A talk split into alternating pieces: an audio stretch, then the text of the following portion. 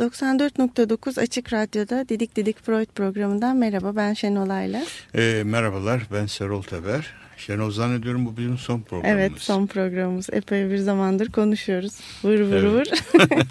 e, bu son programımızda da gene melankoliyle e, evet, nokta koyacağız. Yani mümkün olduğu kadar kısa kesmeye çalışalım. Çünkü izleyenleri de zannediyorum epeyce sıktık.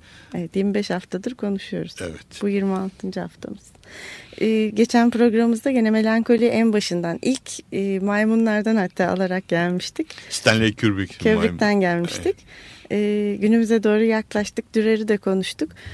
Hmm, dini kayıtlarda çok geçen bir şey sözcük melankoli dini kitaplarda evet. bilgi bir dini evet. disiplinde hatta yedi günahtan biri. Evet yani şöyle e, diyelim belki kilisenin hiç sevmediği bir e, konu melankoli.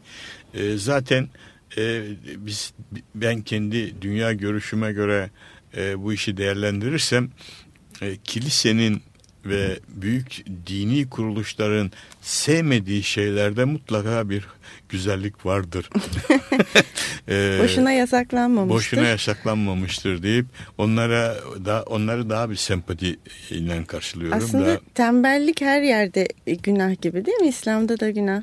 Ee, çalışmayı ama, hep öngörüyor bütün dinler. ama aslında e, kilisenin Akadya diye tanımladığı o dördüncü büyük günah bir de yedi filmini hatırlarsan evet. orada evet. yedide tembellik diye geçer dördüncü büyük günah olarak.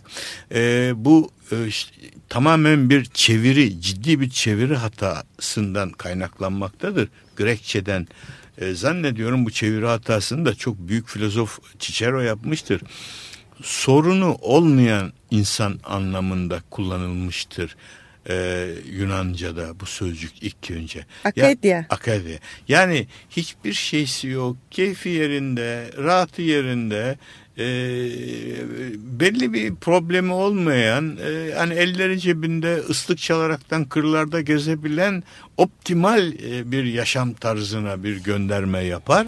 Ama gel gör ki bunun Latince çevirisinde bu sorumsuzluk dünyayla ilgisini kesmiş. Dünyada neler olup biten e, bir başı boşluk. başı boşluk, ilgisizlik ve giderek de artaraktan da tembellik, kiliseye gelmemek, işte kilisenin dediklerine uymamak vesaire diye yıllar boyunca e, e, çok ciddi deformasyonlara uğramış. Toplumdan geri çekilmeyi de içermeye içer, başlıyor. İçermiş. Tabii toplumdan geri çekilmeyi içermek demek papazlara karşı ya da kiliseye karşı olan e, sevgisini ya da vergisini de ödemeye pek gönüllü olmayan insanlar anlamında da kullanılmış. Bu nedenlerle toplanaraktan da diğer büyük günahlarla birlikte dördüncü büyük günah olarak tanımlanmış ve Engizisyon'da dediğimiz gibi e, daha önce de e, değindiğimiz gibi cadılarla birlikte birleştirilerek çoğundan birleştirilerek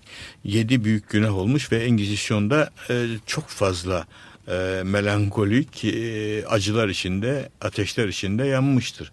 Hatta 200 yıl öncesinde bile son Almanya e, Orta Almanya'da e, yakılmıştır melankolikler.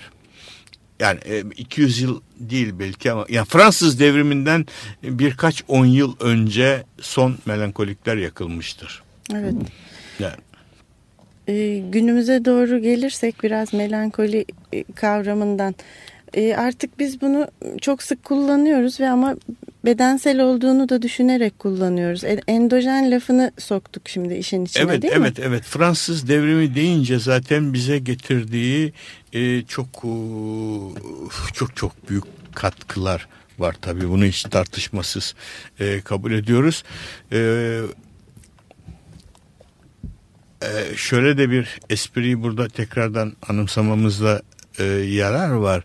E, Orta Çağ'da yazılmış kitapların hemen e, hepsinde diyelim aşağı yukarı hepsinde kitabın girişinde günahların belli başlı günahların ama özellikle bu yedi büyük günahın tanımını yapar yazar. Yani kendisini ona göre tanımlar. Ee, hani Milli Eğitim Bakanlığı'nın çıkardığı be, beyaz seride nasıl ilk önce at, at, Atatürk'ün ve İsmet İnönü'nün resimleri ha, evet. vardır. Arkasından Hasan Ali Yücel'in bir giriş yazısı vardır. Yani bu biz, sıralamayla biz gider. bu sıralamayla gider. E, Orta Çağ'da da hep e, Tanrı'ya övgü, peygambere övgü ve ardından da günahkarlara sövgü başlar. Şimdi böyle bir e, binlerce yıl ya da bin yıla yakın bir süren bu gelenek birdenbire Fransız ansiklopedistlerinin ortaya çıkmasıyla merakla beklenir. Nasıl tavır alınacaktır bu diye. Ben e, benim Fransızcam pek iyi değil bana burada yardım edebilir misin bilmiyorum. Günahın Fransızcası perşe diye geçer. Benim Fransızcam sıfır sana bakıyoruz. Öyle mi? o zaman Fransızcası iyi olanlara güvenelim. E, ansiklopedistler e, Perşe e, P harfine geldikleri zaman herkes merak içindedir. Günahın ne, karşılığı çıkacak, ne yazılacaktır? Evet. E, Perşe iki nokta üst üste ansiklopedide çıkar. Şeftali. evet. Evet bunu Diğer a, anlamıyla. A, evet. Başka hiçbir açıklama yoktur. Günahla ilgili bir şey yoktur. Sorulur buna. Yani bu konuda başka bir şey yazmış. Hayır der. Fransızca perşe şeftali demektir. E, günah e, günahla ilgili diye bir konumuz yok bizim artık. Evet. Ve olay bitmiştir. Güzel işi, toparlanmış. Evet yani Fransız devrimi bu işi radikal olarak çözmüştür. Ama melankoliyi ortadan kaldırmış mıdır? Hayır. Frans bu sefer bu sefer akıl, rasyonalizm devreye girip melankoliyle hesaplaşmaya başlamıştır. Melankoli o kadar e, ne, kapsamlı e, şairleri, filozofları, düşünürleri e, e, etkileyen bir alandır ki Fransız ve onu ardından izleyen dünya rasyonalizmi bir anlamda melankoliden kurtulmak istemiştir. Tıbbı özellikle diyelim psikiyatrisi. Melankoliye bulaşan psikiyatri kendini kurtaramaz melankolinin çekim gücünden. Herkes Anlatın. uzak dururken herkes, psikiyatrinin başına kaldı sanırım. Evet herkes uzak dururken psikiyatr. Çünkü bir psikiyatr bir melankoliye ilaç yazamaz. Evet.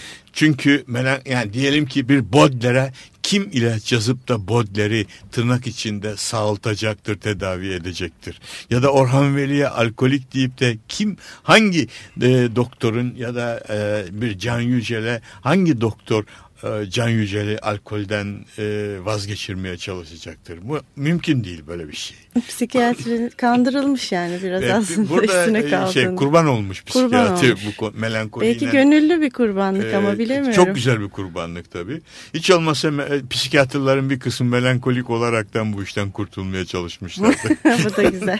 Buraya dönelim ilginç bir konu. evet. Önce Gabriel. Fauré'nin e, Dominör elejisini dinleyelim. Jacqueline Dupre çalacak ondan sonra e, devam edelim.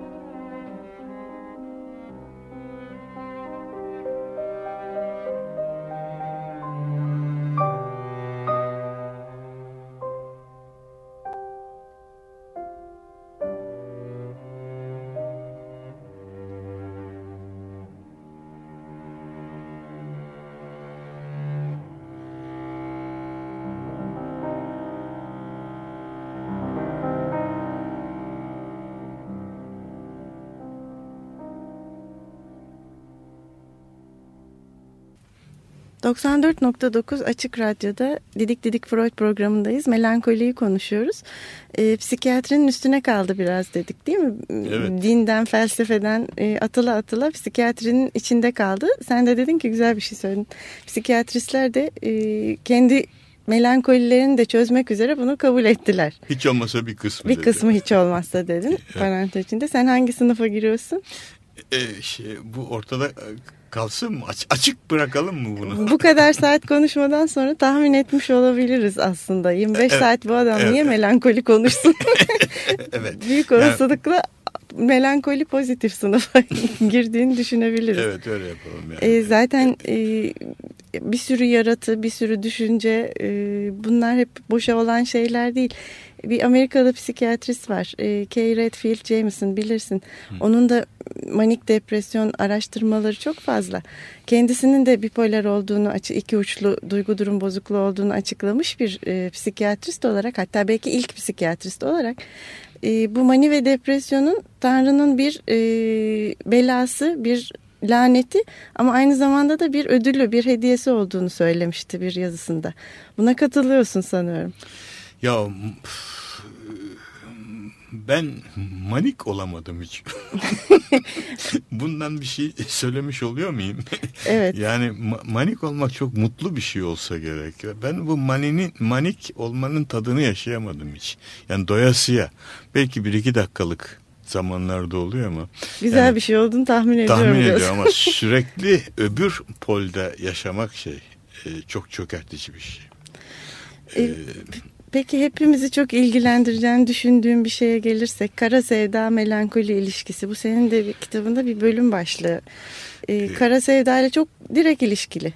Ee, kara sevda ile direkt ilişkili ama galiba kara sevda e, lafını Arapçaya çevirirken eski Grekçedeki melankoli, melankoli kara safra anlamında kullanılıyor. Safranın kararması. Belki biz başlarda bunu söylemeyi unuttuk. Tam sözcük anlamı antik Grekçedeki anlamı e, ki vücuttaki salgılardan safranın koyulaşması ve burada kara safranın domine edip bütün vücudu, kalbi, beyni e, etkilemesi anlamına geliyor. Hipokrat da bunu böyle söylüyor ve tedavi olarak da bunlara e, hacamat edilmesi, işte e, kan akıtılması, kan yani. akıtılması, e, evet kan akıtılması, açık e, sulandırılmış şarap verilmesi, müzik dinletilmesi vesaire vesaire. Bunun Arapçaya, e, Arap dillerine kötü çevirilerinde kara aşk olarak çevriliyor genellikle ama kara sevda ile e, alakası yok. Çünkü melankolik e, biraz kişi kişinin e, yapısal sorunları ile ilgili. Bu dünyayla barışık olup olmamasında bu dünyada varoluşuyla ilgili bir sorun. Melankolinin sorduğu soru varoluşsal bir soru. Yoksa onun e, Kara Sevda'daki göndermelerde olduğu gibi bir aşka yani elde edilemeyen bir aşka, elde edilemeyen bir sevgiliye, elde edilemeyen bir işe, bir e, mesleğe yönelik bir başarısızlığın sonucu ortaya çıkan bir hareket değil bu. Bunun karşılığı bugünkü psikiyatride reaktif depresyon diyebileceğimiz bir şey var. Yani sevdiği birini kaybeden bir insanın, e, sevdiği bir işini kaybeden bir insanın, sevdiği bir yakınını kaybeden bir insanın buna bundan e, duyduğu buna reaksiyon e, olarak buna, yaşadığı buna tepki olarak yaşadığı e, belli bir depresyon süreci. Halbuki melankolinin karşılığı bugün e, e, endogen depresyon olarak verilmektedir. Yani klasik psikiyatri kitaplarında ve Dünya Sağlık Teşkilatı'nın nomenklaturasında endogen depresyondur. Bu ki, endogen yani endojen dediğimiz şey e, bünye yapıyor gibi bir şey mi? Bünye yapıyor. Gene bu e, antik Yunan'a gidiyor. Delphi tapınağının e, içindeki yazıtlardan çıkan bir sözcük bu endon. Endonun ancak bu kavram onun için tek bir sözcükle açamıyoruz bunu. Endomun endomun açılışı şöyle. Bizden, içeriden, bizimkilerden olan biri hmm. anlamında. O da endogen deyince yani yüreğimizden, içimizden, bizim bedenimizden, iç dünyamızdan gelen Dış bir şey. bir olay gerekmez. Dış bir olay yok. İçimden geliyor. Bizim içimden, durun. bizden biri. Evet. Bunu nasıl e, çevirebilirsek çevirelim.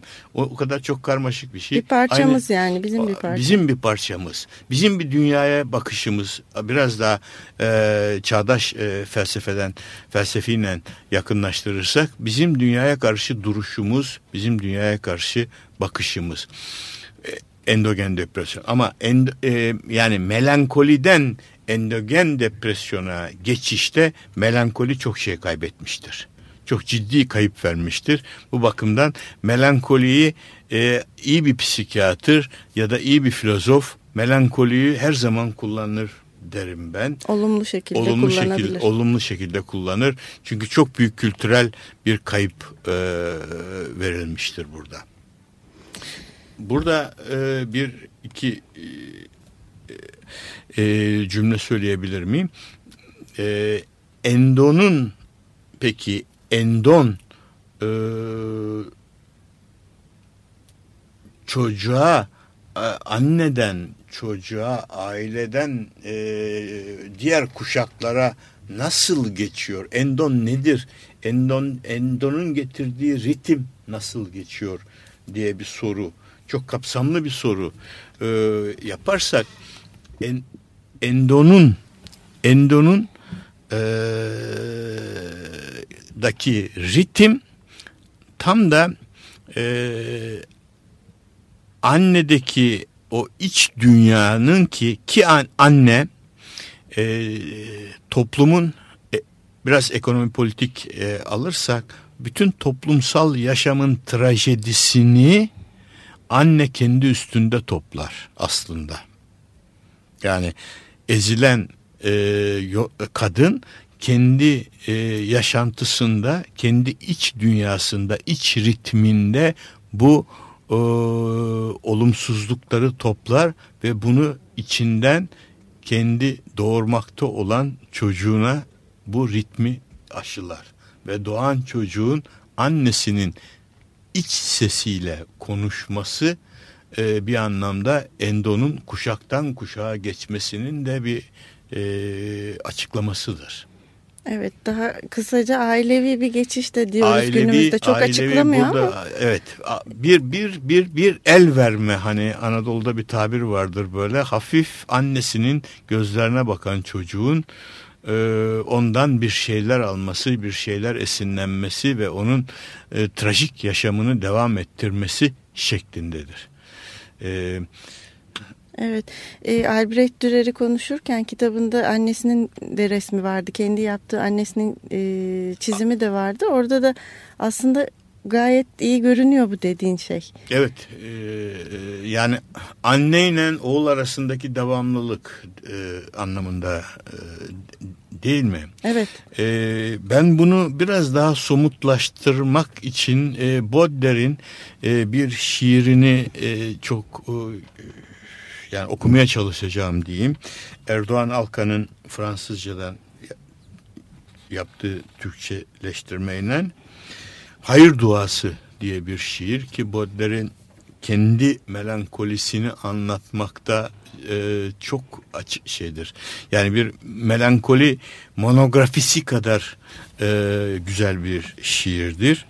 Ünlü melankoliklerden biri değil mi? Bazen? Çok ünlü melankoliklerden biri. Şey, darısı dostlar başına diyeceğimiz melankoliklerden biri. Şöyle diyor Bodler, annesi adına konuşaraktan. Karşı konmaz güçlerin buyruğu üzere ozan, geldiğinde bu tatsız can sıkıcı dünyaya, yumruğunu dehşetle, lanetle kaldıran annesi kafa tutar, rahmeti bol Tanrı'ya. Nasıl düştü karnıma bu garip varlık benim? Lanet olsun bir anlık arzu gecelerime. Nasıl beslerim onu? Nasıl emzireceğim? Engerek doğursaydım bu gudubet yerine. Madem hazin kocamın çöplüğü olmam için onca kadın içinden beni seçmişsin tamam ve madem ki cılız çelimsiz canavarı bir aşk mektubu gibi alevlere atamam. Öyle vuracağım ki bu pis sefil ağacı kokmuş tomurcukları asla açılmayacak. Yanına kalmayacak bana verdiği acı lanetli eserinin üstüne fışkıracak. Evet, hayır duası adı güzel olmuş. evet. Ve Baudelaire kendi acısının böylesine bir geçişle geldiğini geçişle geldiğini anlatıyor çok güzel ki anlatıyor. acaba bunun üzerine sadece parça dinleyebiliriz. Evet sadece müzik Sibelius ben... olur mu? Jean Sibelius'un dört parçasından Opus 78 dört parçasından birini romansını dinleyeceğiz.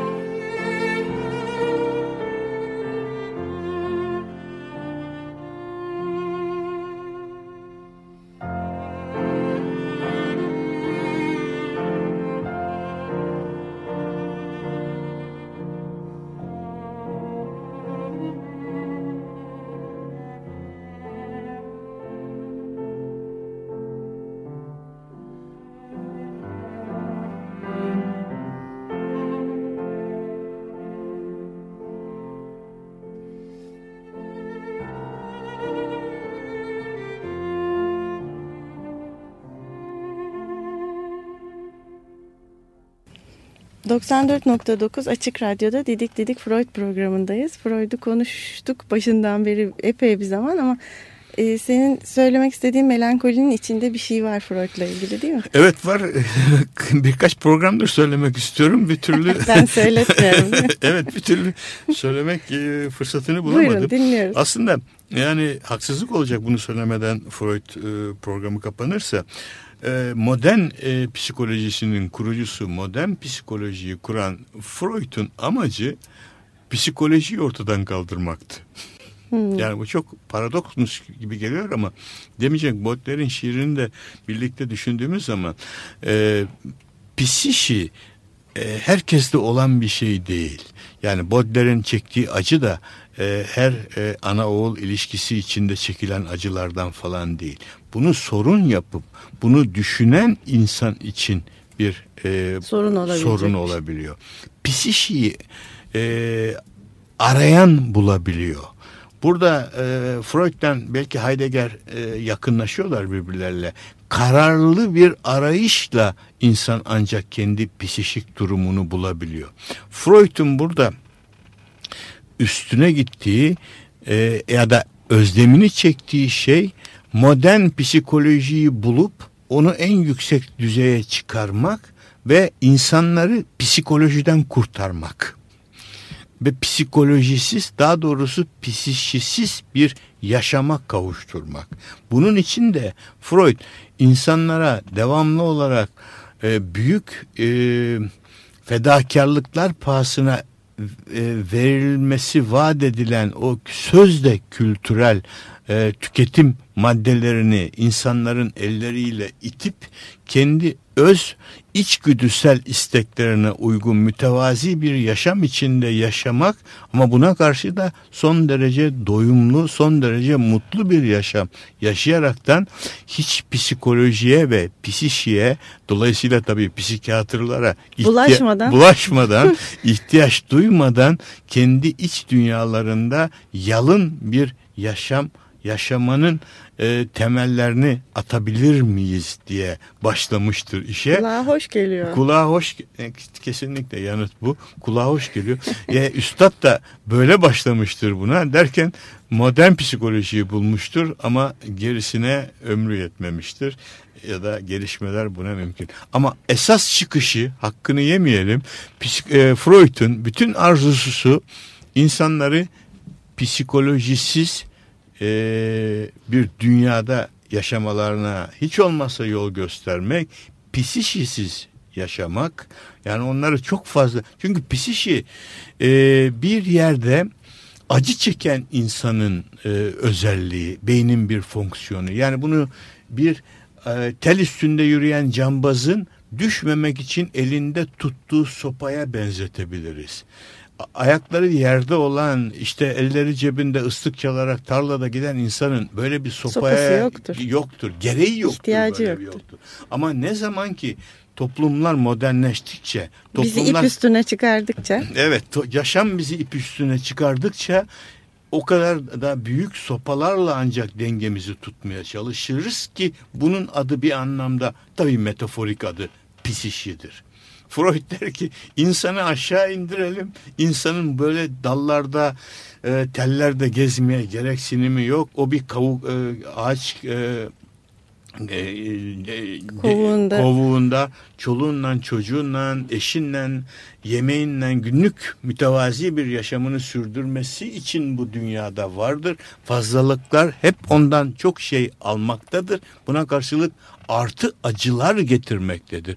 Biz bunlardan kurtarırsak, bu acılardan kurtarırsak e, bu insanın ne psi, psişiye, ne psikolojiye ve ne de Tanrı korusun psikiyatriye ihtiyacı kalmaz demiştir ya da demeye getirmiştir en azından bu son bölümü ama yazık ki gel görelim biz onu hala modern psikolojinin babası olarak selamlanmaktayız. Bir öbür adıma geçseydi her şey çözülecekti evet, o son ama. adımı atamadı bir türlü. Baştan çelişik gibi göründü gerçekten dediğinde ama şimdi çok anlamlı e, açıklayınca hiç de çelişen bir şey yok içinde. Evet yani.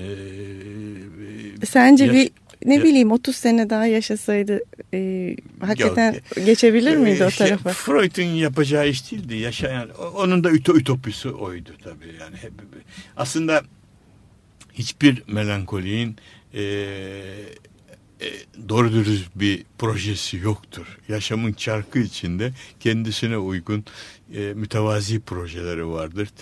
E, Bunu da birkaç kere söylüyorsun ısrarla üstüne basa basa. yani e, dünyayı çünkü bireysel tavırlarla ya da teorilerle tarihi değiştirmek mümkün değildir. Tarihin çarkı kendi mantığı içinde e, gelişmektedir e, yapacak.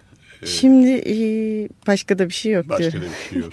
Çok melankolik bir e, sanatçının bir parçasını dinleyeceğiz şimdi. Çaykovski. O da öyle değil mi? E, depresyonları ciddi hatta de, psikotik hem, boyutlara da varan hem de, hem de nasıl, hem de nasıl, depresyonlar hem de nasıl, geçiren hem de nasıl. ve bunları siklik döngüsel olarak sık sık yaşayan bir çok, çok trajik bir yaşamı var. Besteci. Yani be, beterin beteri var diyeyim. Yani. Bakalım ne demiş. Nocturne'ünü dinleyeceğiz Çaykovski'nin.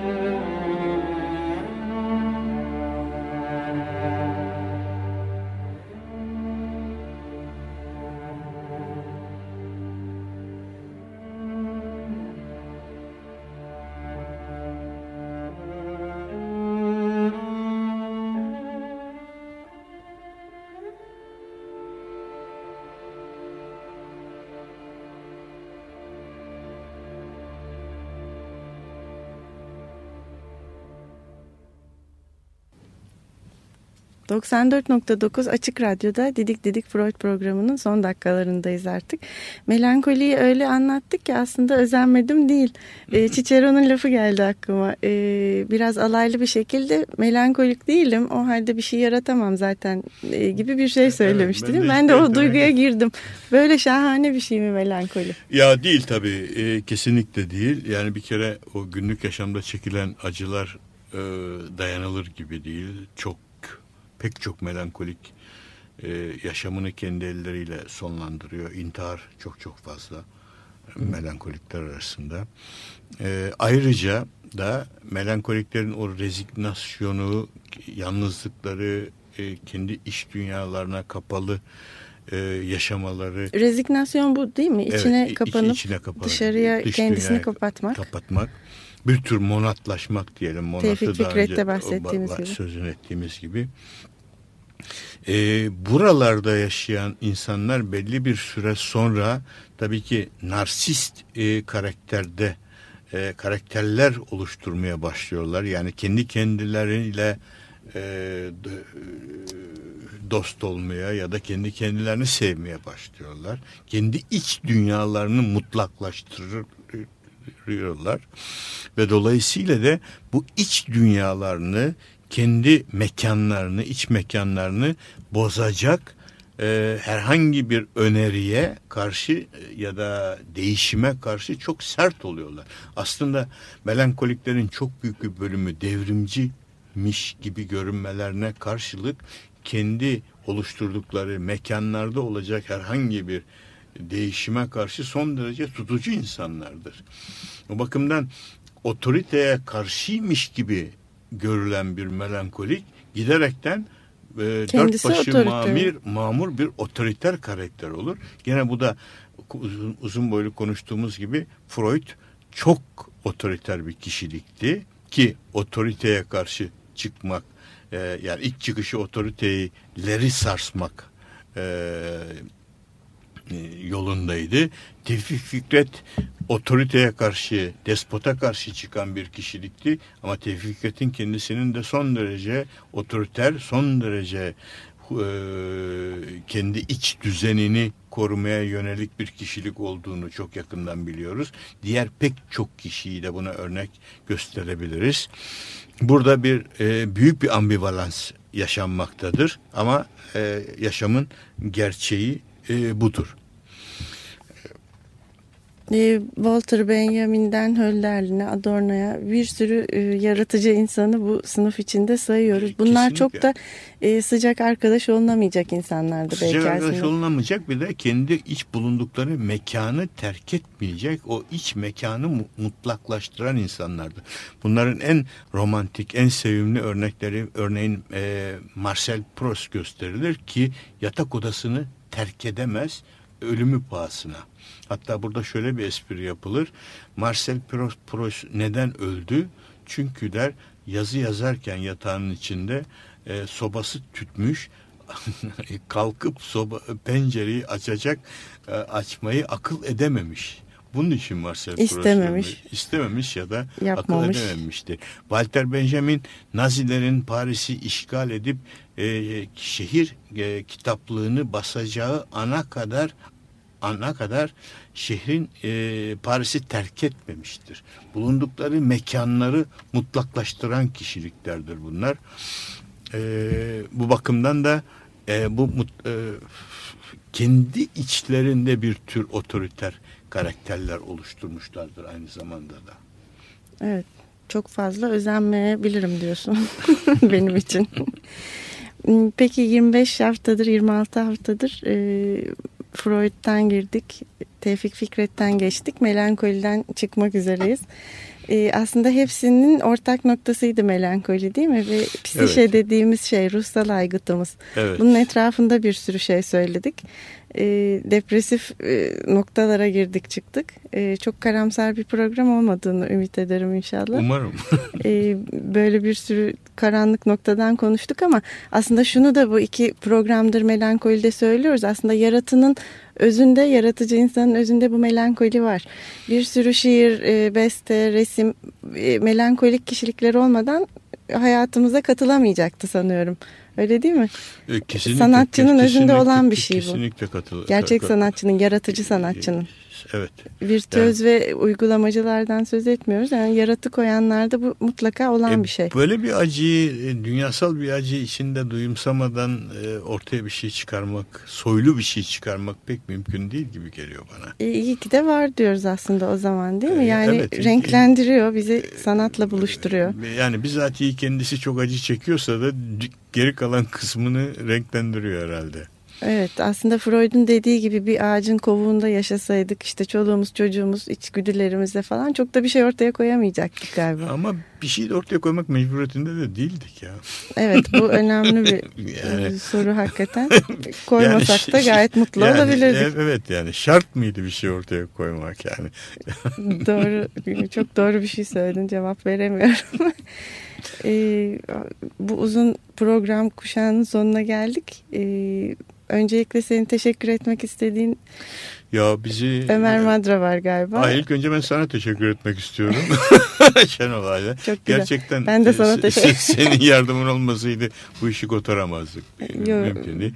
Ömer'in Teşekkür tabii, ederim. E, Ömer Madra'nın Madra bayağı zorlamasıyla başladık ama iyi oldu sanıyorum. Evet yani ve bize yardım eden pek çok arkadaşımız evet, oldu burada. Evet bir sürü genç arkadaşımız, genç arkadaşımız oldu. oldu. İnşallah onları da çok zorlamamışızdır. Herkese çok Değil şeklinde bir işaret yapıyorlar ama içeriden. Um, umarız doğrudur. Teşekkür ediyoruz. Ee, Peki açık, hepinize... açık, açık radyo başarılar diliyoruz evet, değil mi? Açık da, her daim açık olsun ediyoruz, diyoruz. İzleyicilerimize de. Ee, hoşçakalın derken. Bizi destekleyen e, pek çok e, izleyici evet, izleyicilerimiz oldu. Onlara oldu tek tek sayma, oldu. saymak mümkün değil. Hepsine çok teşekkür ediyorum. Ama Freud'a ve Tevfik Fikret'e de ayrıca teşekkür ederiz. evet hepsine. Ağzınıza sağlık Serol Teber.